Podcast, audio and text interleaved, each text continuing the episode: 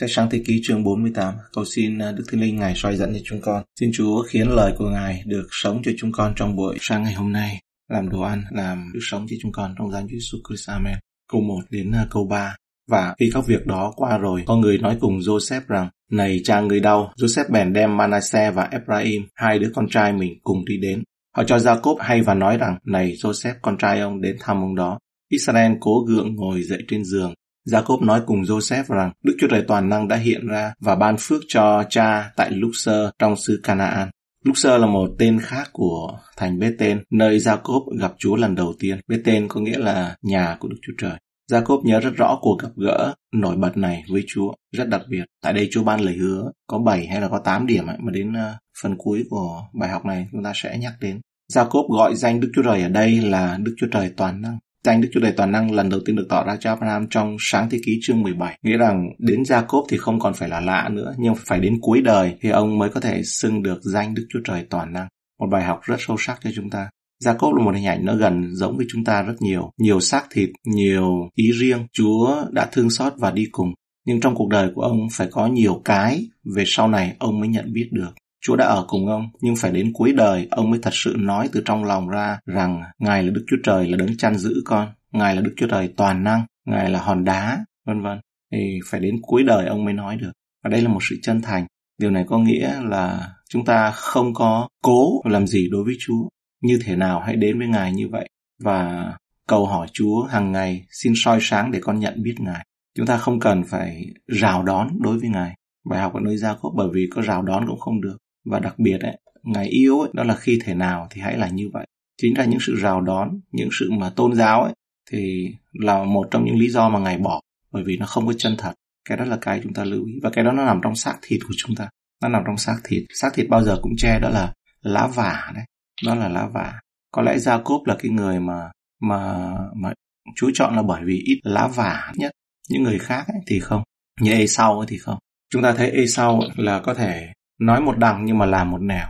Đi cưới vợ người ngoại thấy bố mẹ nói gia cốp về quê lấy vợ Ê sau lại đi lấy vợ trong con Ismael? Có nghĩa là làm hài lòng con người còn gia cốp thì không? Câu 4 Chúa phán rằng này ta sẽ làm cho ngươi sanh sản và thêm nhiều, làm thành một hội dân, ta sẽ cho dòng dõi ngươi xứ này làm cơ nghiệp đời đời. Cách xưng hô của gia cốp gợi nhớ đến những lời hứa chính xác của Đức Chúa Trời đã hứa với Abraham trong sáng thế ký chương 17, câu 2, câu 6 và câu 8 nó đều cùng có một nội dung giống như nhau. Ở đó thì Chúa nói rằng dòng dõi ngươi sẽ thêm nhiều quá bội, Chúa nói với Abraham. Ta sẽ làm cho ngươi sanh sản rất nhiều, làm cho ngươi thành nhiều nước, các vua sẽ do nơi ngươi mà ra. Ta sẽ cho ngươi cùng dòng dõi ngươi xứ mà ngươi đương kiều ngụ, tức toàn xứ Canaan làm cơ nghiệp đời đời. Thì ở đây người cháu nhắc lại. Abraham đã cẩn thận truyền lại những lời chính xác trong giao ước của Đức Chúa Trời với ông cho những người thừa kế giao ước vì những lời chính xác của Đức Chúa Trời rất quan trọng. Và Abraham đã làm theo điều mà Chúa bảo là hãy dạy cho con cháu nhà ngươi những điều răn và luật pháp của ta, những điều răn và mạng lệnh của ta đấy, để ngươi truyền lại và dạy lại và Abraham đã làm theo. Câu 5 đến câu 6. Bây giờ hai đứa con trai đã sanh cho con tại xứ Egypto trước khi cha đến là Ephraim và Manasseh cũng sẽ thuộc về cha như Ruben và Simeon vậy. Còn mấy đứa mà con sanh kế đó thì sẽ thuộc về con. Về phần hưởng cơ nghiệp, chúng nó sẽ đồng một thể cùng anh em mình. Jacob nhận các con trai của Joseph làm con nuôi mình. Ruben và Simeon là những người sinh ra đầu tiên, là con thứ nhất và đứa con thứ hai của Israel. Jacob nhận hai người con trai của Joseph làm con nuôi ở trong gia đình và lại là nhận ở mức độ cao nhất, như thể là họ là con đầu lòng và là đứa thứ hai, thay chỗ cho Ruben và Simeon. Và có lẽ họ là sự thay thế cho Ruben và Simeon. Theo một nghĩa nào đó, họ bị tước quyền. Hai người con cả và con thứ hai đấy bị tước quyền khỏi các vị trí địa vị và quyền lãnh đạo trong gia đình của Israel bởi vì tội lỗi của họ. Trong sáng thế kỷ chương 34 câu 25, 35 câu 22 nói về hai cái tội lỗi của Ruben và Simeon. Jacob nói Ephraim và Manasseh cũng sẽ thuộc về cha. Việc Jacob nhận Manasseh và Ephraim làm con nuôi giải thích lý do tại sao có 12 chi phái thường được liệt kê trong các tổ hợp khác nhau. Tức là nếu mà nói về tổ hợp 12 chi phái thì phải có một tên bị loại ra. Bởi vì sự nhận con nuôi này thực sự có 13 người con trai của Israel, 12 người được sinh ra nhưng Joseph bị chia ra thành hai chi phái cho nên là thành 13 người. Do đó, khi các chi phái được liệt kê trong cựu ước, chúng có thể được ghép lại và có hơn 20 cách tổ hợp để liệt kê các chi phái trong cựu ước. và đó cũng là nguyên nhân chính mà chúng ta thấy vì sao trong tân nước lại không có chi phái đan là một con số 12 thường được liên kết với hoặc là sự cai trị, sự bính quyền, chính phủ, hành chính dưới con mắt của Chúa. Có 12 chi phái, 12 sứ đồ, 12 hoàng tử của Ismael, 12 cây cột đá ở bên bàn thờ của môi xe, 12 hòn đá ở trên bảng đeo ngực của thầy tế lễ thượng phẩm, 12 bánh trần thiết, 12 đĩa bạc, 12 chén bạc, 12 chén vàng để phục vụ trong đền tạ, 12 thám tử để thăm dò đất hứa, thám hiểm đất hứa, 12 hòn đá làm kỷ niệm ở nơi sông Giô Đanh, 12 quan cai quản thống đốc dưới thời Salomon, 12 hòn đá trên bàn thờ của Eli tượng trưng như 12 chi phái, 12 người trong mỗi nhóm tôn vinh và ban thờ phượng hướng dẫn dân Israel thờ phượng Chúa trong thời của David. 12 giờ một ngày, 12 tháng trong một năm, 12 người ở hội thánh ở tại thành Ephesos được đầy dẫy Đức Thánh Linh. 12.000 người từ 12 chi phái được đóng ấn trong khải huyền và được bảo vệ qua cơn đại nạn. Ở thiên đàng có 12 cổng làm bằng 12 viên ngọc lớn, 12 thiên sứ canh giữ các cổng đó. Ở Jerusalem mới, tại trên thành có 12 nền móng và mỗi nền thì có 12 tên sứ đồ của chiên con. Chiều dài, chiều rộng và chiều cao đều là 12.000 hectare và cây sự sống ấy, thì ra 12 trái vào mỗi tháng trong tiếng Việt thì không có chúng ta lưu ý nha cái là nguyên nghĩa là mỗi tháng ra một trái 12 trái ra mỗi tháng và con số 12 ấy nó là một điều gì đó trong chương trình của Chúa câu 7 khi cha ở Phadan trở về xứ Canaan thì Rachel chết dọc đường có mặt cha gần Ephrat. Cha chôn người ở bên đường đi về Ephrat tức là Bethlehem. Câu 8 đến câu 11. Israel thấy các con trai của Joseph bèn hỏi rằng những đứa này là ai? Joseph thưa rằng ấy là những con trai của con mà Đức Chúa Trời đã cho tại xứ này. Israel lại nói, xin hãy đem đến đây đặng cha chúc phước cho chúng nó và mắt của Israel già nên làng, chẳng thấy chi nữa. Bèn biểu chúng nó lại gần, ôm choàng mà và hôn. Israel nói cùng Joseph rằng trước cha tưởng chẳng còn thấy được mặt con, nhưng bây giờ Đức Chúa Trời lại làm cho cha thấy được đến dòng dõi con nữa. Jacob ban phước cho Manasseh và Ephraim. Jacob kêu gọi các con trai của Joseph để ban phước cho họ. Câu 12. Joseph dẫn hai đứa con trai ra khỏi hai đầu gối cha mình, rồi sắp mình xuống đất. Joseph sống một cuộc đời riêng của mình với tư cách là một đại quan của Ai Cập trong nhiều năm và không liên lạc với cha mình trong thời gian đó. Tuy nhiên điều đó không làm giảm đi sự tôn kính mà ông dành cho cha mình. Câu 13 đến 14. Đoạn người dẫn hai đứa trẻ lại gần cha, tay hữu thì dẫn Ephraim sang qua phía tả của cha, còn tay tả dắt Manasseh sang qua phía hữu. Israel đưa tay mặt ra để trên đầu Ephraim là đứa nhỏ, còn tay trái lại để trên đầu Manasseh, người có ý riêng để tay như vậy vì Manasseh là đứa lớn. Jacob đặt tay phải cho đứa thứ hai, bất chấp những nỗ lực của Joseph. Tay phải trong Kinh Thánh luôn có ý niệm về vị trí được ưu ái vì là tiếng nói chung. Chúa tạo ra chung như vậy. Tay phải là bàn tay của sức mạnh và kỹ năng. Bàn tay phải được kết hợp với sức mạnh của Đức Chúa Trời. Xuất Egypto ký chương 15 câu 6. Hỡi Đức Giê-hô-va, tay hữu Ngài có sức mạnh vinh hiển thay. Hỡi Đức Giê-hô-va, tay hữu Ngài hủy quân nghịch tan đi. Hay là sự ưu tiên, sủng ái. Thi Thiên chương 16 câu 1. Chúa sẽ chỉ cho tôi biết con đường sự sống. Tại trước mặt Chúa có trọn sự khoái lạc. Tại bên hữu Chúa có điều vui sướng vô cùng. Hay là nói về sự giúp đỡ của Chúa. Thi Thiên 20 câu 6. Rày tôi biết Đức Giê-hô-va cứu đấng chịu sức giàu của Ngài. Từ trên trời thánh Ngài sẽ trả lời người nhờ quyền năng cứu rỗi của tay hữu Ngài. Đây là lý do tại sao Chúa Giêsu được mô tả là Ngài ngồi bên hữu Đức Chúa Trời là Cha. Sau khi làm xong sự sạch tội thì Ngài ngồi bên hữu Đức Chúa Trời là Cha. Và Chúa phán rằng hãy ngồi bên hữu ta cho đến chừng ta đặt kẻ thù nghịch làm bệ dưới chân ngươi thi thiên 110. Hay là trong sách Mark chương 14 câu 62, Chúa Giêsu nói rằng các ngươi sẽ thấy con người ngồi bên hữu quyền phép Đức Chúa Trời và ngự giữa đám mây trên trời mà đến. Chúa sẽ trở lại lần thứ hai để phán xét kẻ sống và kẻ chết. gia cốp có ý riêng để tay như vậy. Israel biết chính xác những gì ông định làm. Ông cố tình chọn đứa thứ hai để nhận được sự chúc phước nhiều hơn là đứa đầu tiên. Câu 15 đến câu 16. Rồi gia cốp chúc phước cho Joseph rằng Cầu xin Đức Chúa Trời mà tổ phụ tôi là Abraham và Isaac đã thờ phượng là Đức Chúa Trời đã chăn nuôi tôi từ khi mới lọt lòng cho đến ngày nay. Thiên sứ đã cứu tôi ra ngoài vòng hoạn nạn. Hãy ban phước cho hai đứa trẻ này, nối danh tôi và tổ phụ tôi là Abraham và Isaac và cho chúng nó thêm nhiều vô số trên mặt đất. Phước lành của Jacob cho Manasseh và Ephraim. Israel đã ban phước lành như nhau cho cả hai con trai, nhưng con trai bên hữu được nhận phần phước lành lớn hơn. Điều này đã ứng nghiệm trong lịch sử của Israel. Cả hai chi phái đều được ban phước. Nhưng Ephraim là một chi phái lớn hơn. Thậm chí đến mức cái tên Ephraim được dùng để chỉ toàn bộ quốc gia phía bắc của Israel. Ví dụ như là xem trong Esai chương 7 câu 8, câu 17 và chương 11 câu 13. Chỉ rằng Ephraim đó là đất nước của Israel, thay bằng cái tên Israel. Cầu xin Đức Chúa Trời mà tổ phụ của tôi là Abraham và Isaac đã thờ phượng, là Đức Chúa Trời đã chăn nuôi tôi từ khi mới lọt lòng cho đến ngày nay. Lời chứng của Jacob là bằng chứng về ân điển, không phải là công đức cá nhân. Ở đây sự thay đổi của ông. Ông không nói rằng ông trung thành với Chúa đến mức nào, ông trung tín với Chúa đến mức nào, nhưng ông nhận biết Đức Chúa Trời đã thành tín với ông như thế nào. Một sự nhận biết rất là lớn lao nha. Cụm từ Chúa đã chăn dắt tôi và đây là lần đầu tiên được đề cập đến trong Kinh Thánh về Đức Chúa Trời là đấng chăn giữ dân Ngài. Như vậy thì đây không phải là trong Thi Thiên 23 là đầu tiên mà là sự nhận biết của Jacob là đầu tiên. Chúa đã chăn giữ tôi. Chăn giữ là gì? Mình luôn ở trong tầm mắt của Chúa. Chăn giữ là gì? Mình luôn ở trong sự tể trị tối cao của Ngài. Có nghĩa rằng giàu trong hoạn nạn như trong đồng vắng hay là thể nào đi chăng nữa mà mình ý thức được ấy, thì đó là cái ý thức là Chúa đang chăn giữ con. Một sự nhận biết nó rất là tuyệt vời. Càng nhận biết được những điều này bao nhiêu, càng được yên nghỉ ở trong Chúa bấy nhiêu. Càng buông ra, mang thập tự giá dễ hơn, mình nhường dễ hơn. Xác thịt hạ xuống rồi để nhường dễ hơn. Nhường con người, hạ mình, rửa chân cho người khác dễ hơn. Câu 17 đến câu 20. Nhưng Joseph thấy cha mình để tay hữu trên đầu Ephraim thì có ý bất bình liền nắm lấy tay cha đã để lên đầu Ephraim mà tráo đổi qua đầu Manasseh, rồi thưa rằng, chẳng phải vậy cha, đứa này đầu lòng, để tay hữu cha trên đầu nó mới phải chứ. Trong ngày đó, người chúc phước cho hai đứa con trai này mà nói rằng, ấy vì ngươi mà dân Israel sẽ chúc phước nhau rằng, cầu xin Đức Chúa Trời làm cho ngươi được giống như Ephraim và Manasseh. Vậy Jacob đặt Ephraim trước Manasseh.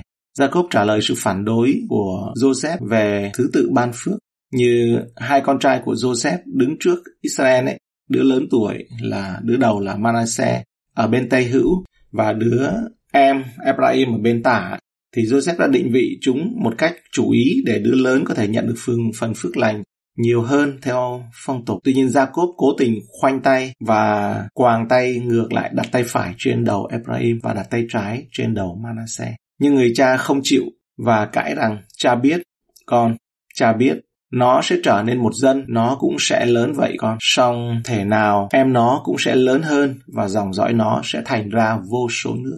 Ephraim không phải là con đầu lòng, nhưng Đức Chúa Trời đã chọn ông để làm con đầu lòng. Jeremy chương 31 câu 9 có nhắc lại về điều này. Vì ta làm cha cho Israel, còn Ephraim là con đầu lòng ta. Điều này cho thấy ý tưởng về con đầu lòng trong Kinh Thánh thường là một vị trí ưu việt, không nhất thiết có nghĩa là con đầu lòng là đứa đầu ra khỏi bụng mẹ trước. David có vị trí con đầu lòng, mặc dầu ông là đứa con trai út trong bảy người con trai của nhà Isai. Một dạ mê chương 16 câu 11. Isai đáp rằng hãy còn đứa út, nhưng nó đi chân chiên. Và Thi Thiên 89 câu 27 chép rằng lại ta cũng sẽ làm cho người thành con trưởng nam ta, đó là vua David đấy. Vua cao hơn hết các vua trên đất mà Chúa thì lại nhìn như vậy. Chúa Giêsu có vị trí ưu việt của con đầu lòng. Cô Lô Xe chương 1 câu 15 ấy chính Ngài là hình ảnh của Đức Chúa Trời không thấy được, là đấng sanh ra đầu hết thảy mọi vật dựng nên. Mặc dầu điều này không có nghĩa là Chúa Giêsu thực sự là tạo vật sinh ra đầu tiên của Đức Chúa Trời. Bởi vì Đức Chúa Giêsu không phải là tạo vật, Ngài chỉ đến trong xác thịt, Ngài trở nên xác thịt mà thôi. Ngôi lời trở nên xác thịt. Câu 21. Israel lại nói cùng Joseph rằng, Này cha sẽ thác, nhưng Đức Chúa Trời sẽ phù hộ và đem các con trở về xứ tổ phụ. Jacob yêu cầu riêng với Joseph, đây thực sự là trao ngọn đuốc cho Joseph. Israel là tổ phụ cuối cùng trong ba tộc trưởng vĩ đại qua đời. Nếu Abraham chết thì có Isaac, nếu Isaac chết thì có Jacob, nếu Jacob chết thì có Joseph, nếu Joseph chết thì có Ephraim và Manasseh sống sót. Nhưng mà Đức Chúa Trời không bao giờ thiếu một người giật giải, một người vô địch, là người sẽ thiết lập một tiêu chuẩn của Chúa giữa các con cái loài người. Chúng hãy cầu nguyện xin Đức Chúa Trời ngày đêm rức giấy những tôi tớ trung tín của Ngài. Chúng ta có nhiều ngôn từ tốt, quá nhiều tài hùng biện, hoa mỹ, nhiều lá đấy, mà ít sự rao giảng phúc âm thực, đầy đủ và đơn giản gắn với gốc, gốc nho. Nhưng Đức Chúa Trời sẽ tiếp tục sự kế vị của các sứ đồ Đừng bao giờ sợ hãi điều đó. Khi Ê-tiên hấp hối thì Phaolô ló dạng ở đâu đó không xa. Phaolô lúc đấy ờ, là sao lơ đấy, đang coi đồ cho người ném đá ê tiên, đang ở phía trại của kẻ thù. Chúa đã chọn rồi.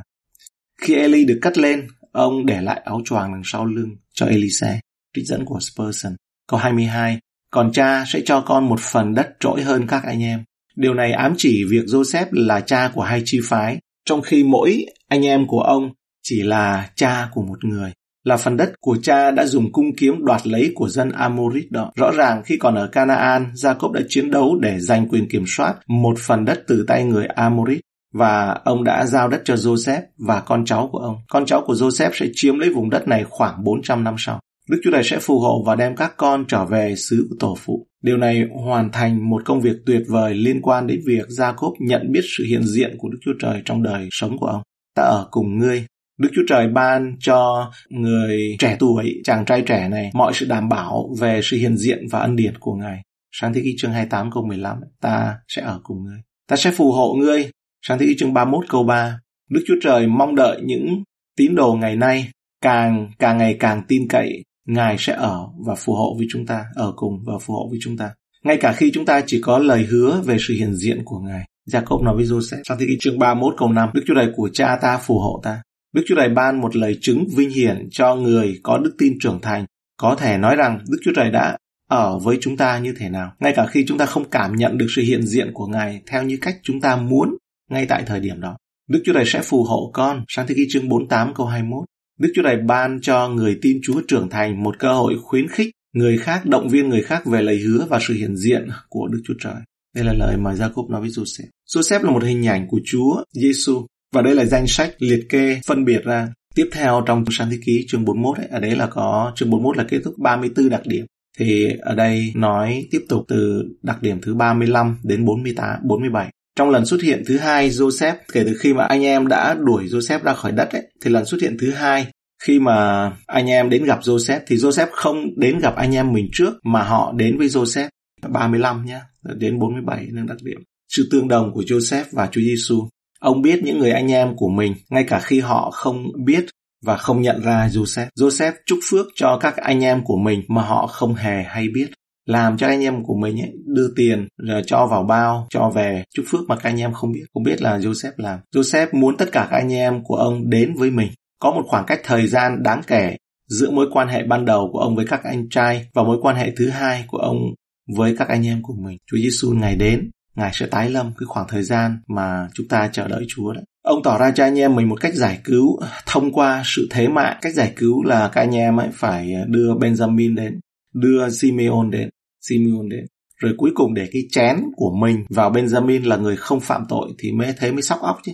Thế anh em mới mới hoảng chứ. Và cuối cùng ấy thì ờ, uh, Judah mới phải ra sân khấu, lộ ra sân khấu mới bày tỏ cái vai trò của mình Judah đã nói một cái bài phát biểu mà thay đổi, chứng tỏ một Judah thay đổi hoàn toàn như chúng ta đã học mấy chương trước. Đến lần thứ hai, sự đến lần thứ hai của Joseph hay là anh em đến lần thứ hai với Joseph ấy, thì có nghĩa là hai lần xuất hiện và Joseph đã làm cho các anh em của mình biết mình đến lần thứ hai xuất hiện với họ. Có nghĩa là lần đầu những người vô tín họ không biết Chúa. Lần thứ hai ấy, Chúa ngài bày tỏ ra họ mới đấm ngực. Joseph tiết lộ mình là người giàu lòng trắc ẩn. Chúa Giêsu của chúng ta cũng như vậy. Các anh trai của Joseph đã ăn năn về việc từ chối, đã ruồng bỏ em trai của mình với sự ngạc nhiên và nước mắt trong cuộc gặp gỡ đấy. Khi Chúa Giêsu trở lại họ sẽ đứng ngực, thấy đấng mà họ đã đâm. Ông không cho Joseph sự không uh, Joseph không cho phép sự thông công nào trước uh, trước khi mà ăn uống với nhau cho đến khi ấy, mà anh em của Joseph ăn năn và uh, bày tỏ thì lúc đó Joseph mới bày tỏ có nghĩa là cái bữa ăn thông công ấy, của Joseph với các anh em ấy khi mà các anh em Joseph bày tỏ các anh em của Joseph đã ra đi rao truyền sự vinh hiển của em của mình, thể hiện là sự rao truyền về danh Chúa. Và anh em về nói với cha về xứ cất đất Canaan hay là về xứ hứa đấy, về đất hứa. Joseph cung ứng cho các anh em của mình. Mọi cái bây giờ đó là từ nơi Chúa Giêsu mà đến. Joseph đã chuẩn bị một chỗ dành cho các anh em của mình và đã tiếp nhận họ đến đó tại Goshen, tại đến đó và hình ảnh của cái nơi biệt riêng ra hội thánh là nơi biệt riêng ra Joseph đã đưa người Do Thái và dân ngoại lại với nhau ở trong một nơi đó là tại Ai Cập. Tiếp theo đây là Chúa đã kết, Chúa đã khởi đầu thì Chúa làm trọn như thế nào cho gia cúc. Nếu như nói Chúa, Đức Chúa Trời Ngài đã khởi đầu đấy thì Ngài kết thúc như thế nào? Hay là Ngài làm hoàn thành như thế nào trên gia cúc về những lời hứa của Ngài? Đức Chúa Trời đã hiện ra với Jacob trong một giấc mơ sau khi ông lén nhận phước lành của cha mình và vì thế phải chạy trốn khỏi cơn giận dữ của Esau, anh của mình. Nhưng Đức Chúa Trời không gặp ông trong ân điển bằng những lời trách móc, nhưng những lời hứa sâu xa được bày tỏ ở trên đường đi đến Charan tại à, Bethel qua giấc mơ ở trong sáng thế ký chương 28 câu 13 đến câu 15. Ở đây có thể nói là lời hứa 7 điểm hay là tôi nhìn lại thấy có thể là gọi là 8 điểm. Này Đức Giê-hô-va ngự trên đầu thang mà phán rằng Thứ nhất, ấy, ta là Jehovah, Đức Chúa Trời của Abraham, tổ phụ ngươi. Cùng là Đức Chúa Trời của Isaac, đây là sự tỏ ra Chúa là ai. Thứ nhất. Thứ hai, ta sẽ cho dòng dõi ngươi đất mà ngươi đương nằm ngủ đây. Thứ ba, dòng dõi ngươi sẽ đông như cát bụi trên mặt đất tràn ra đông, tây, nam, bắc. Thứ tư, các chi họ thế gian sẽ nhờ ngươi và dòng dõi ngươi mà được phước. Thứ năm, này ta ở cùng ngươi, ngươi đi đâu sẽ gìn giữ đó, sẽ theo gìn giữ đó. Thứ sáu, và đem ngươi trở về xứ này. Thứ bảy, vì ta không bao giờ bỏ ngươi cho đến khi ta làm xong những điều đã hứa cùng ngươi. Thứ tám, những điều đó chứng tỏ là Ngài ban sự chúc phước, ban sự bảo vệ, ban sự khôi phục, sự hiện diện của Chúa và Ngài làm thành, làm xong. Những gì Chúa hứa thì Ngài cũng sẽ thực hiện. Trong sáng thế ký chương 35 thì Ngài đưa gia cốp trở về Bethel. Khi nhìn lại, gia cốp có thể nói, Đấng đã trả lời ta trong lúc nguy hiểm và đã phù hộ ta trong lúc đi đường. Chương 35 câu 3. Chúng ta cũng có thể đọc về sự bảo vệ của Chúa. Ở trong chương 35, Đức Chúa Trời giáng sự kinh hãi ở chung quanh đó nên họ chẳng dám đuổi theo các con trai của gia cốp. Chúa tái lập cái lời hứa ban phước cho. Trong câu 12, Sứ ta đã cho Abraham và Isaac thì ta cũng sẽ cho ngươi cùng dòng dõi ngươi. Nhưng đó là một chặng đường dài để đi, một con đường dưới sự quan phòng của Đức Chúa Trời, nhưng cũng dưới sự kỷ luật của Ngài. Jacob phải học được hai điều từ điều này. Thứ nhất, hành vi của Jacob không thể thay đổi được mục đích của Đức Chúa Trời là ban phước cho ông. Những ân sủng của Đức Chúa Trời là không thể thay đổi được. Roma chương 11 câu 29. Vì các sự ban cho và sự kêu gọi của Đức Chúa Trời chẳng hề đổi lại được bao giờ. Ngài sẽ không rút lại những lời hứa của mình. Điểm thứ hai, ân điển tối cao của Đức Chúa Trời không thể ngăn bàn tay của Ngài sửa phạt Jacob bởi vì những sự vi phạm của ông hay sự thất bại của ông. Ngài sẽ không im lặng và làm ngơ trước cây ác, trước lỗi lầm phải trả giá. Nhưng cuối cùng, sự kỷ luật của Đức Chúa Trời mở đường cho ân điển của Ngài. Trước hết, nó dẫn Jacob lên án và nhận biết những cái đường lối đi theo ý riêng, sự cứng đầu của ông. Ông tự nhận rằng trong sáng thế kỷ chương 47 câu 9, các năm của đời tôi lấy làm ngắn ngủi và lại nhọc nhằn. Nó rất sâu xa trong cái câu này. Nhé. Và sau đó dẫn ông đến việc hưởng ân điển, Đức Chúa Trời là đấng đã chăm nuôi tôi. Chương 48 câu 15. Nếu chúng ta không trung tín giống như Jacob thì Ngài vẫn thành tín trong 2 Timothy chương 2 câu 13. Ngài vẫn thành tín trong sự thánh khiết của mình. Đó là Ngài không bỏ qua sự sửa phạt chúng ta. Nhưng Ngài cũng thành tín với tình yêu của Ngài. Đó là Ngài giữ mọi lời hứa của Ngài. Job chỉ nhìn vào cái roi sửa phạt và suy sụp chăng? Ông đã được phục hồi khi ông nhìn thấy bàn tay cầm cây roi, chứ không phải là thấy cây roi. Mà ngày nay ấy, là chúng ta thấy bàn tay có dấu đinh của Chúa Giêsu. Đó là lý do tại sao chúng ta muốn nghe theo cái roi thì rất tốt, vâng lời theo, chịu phục sự sửa phạt của Chúa đấy, để nhìn thấy và thừa nhận những ý riêng, đường riêng của chúng ta. Nhưng đằng sau cây roi, chúng ta cũng muốn nhìn thấy đấng đã ra lệnh cho nó. Miche, Mika trong chương 6 câu 9, người khôn phải kính sợ danh Ngài, hãy nghe gậy mà biết là ai đã định. Và Ngài không có gì khác trong tâm trí là muốn ban phước cho chúng ta và thực hiện mọi lời hứa của Ngài với chúng ta. Và điều gì mà Jacob phải học qua sự sửa phạt của Đức Chúa Trời? Điều đó là gì? Điều đó cũng được gợi ý ở trong lời của Chúa. Đức Chúa Trời nói ta, chữ ta ở đây bảy lần ở trong cái lời trong chương 28. Và do đó đặt ra những gì chính Ngài muốn làm và sẽ làm ngược với sự cố thủ của Jacob. Jacob luôn muốn tự lo liệu mọi thứ cho mình và đi theo con đường riêng của mình. Chúng không mang lại gì cho Jacob ngoài đau buồn và khổ sở và thành cuộc đời nó khốn khổ. Bây giờ, Đức Chúa Trời đang cho ông thấy rằng chỉ có một cách để tận hưởng các phước lành khi ông ngừng tính toán riêng, theo ý riêng, không cần Chúa. Kế lập kế hoạch không cần Chúa. Và bây giờ ấy, cần phải đặt sự tin cậy và sự tôn trọng vào những gì Đức Chúa Trời đang làm. Trích dẫn của Marco Lesma trong trang biblestudium.de Ta ơn Chúa chúng ta cầu nguyện. Chúng con dâng lời cảm ơn Ngài. Ngài đã bắt đầu và Ngài đã kết thúc cho Jacob. Và đây là bài học. Và Chúa là đấng thánh khiết, Chúa là đấng công bình. Rõ ràng là không ai có thể kiện Ngài được. Ngài muốn yêu ai thì Ngài yêu, muốn thương xót ai thì thương xót. Nhưng quả thật Ngài là đấng công bình và Ngài là đấng khôn ngoan.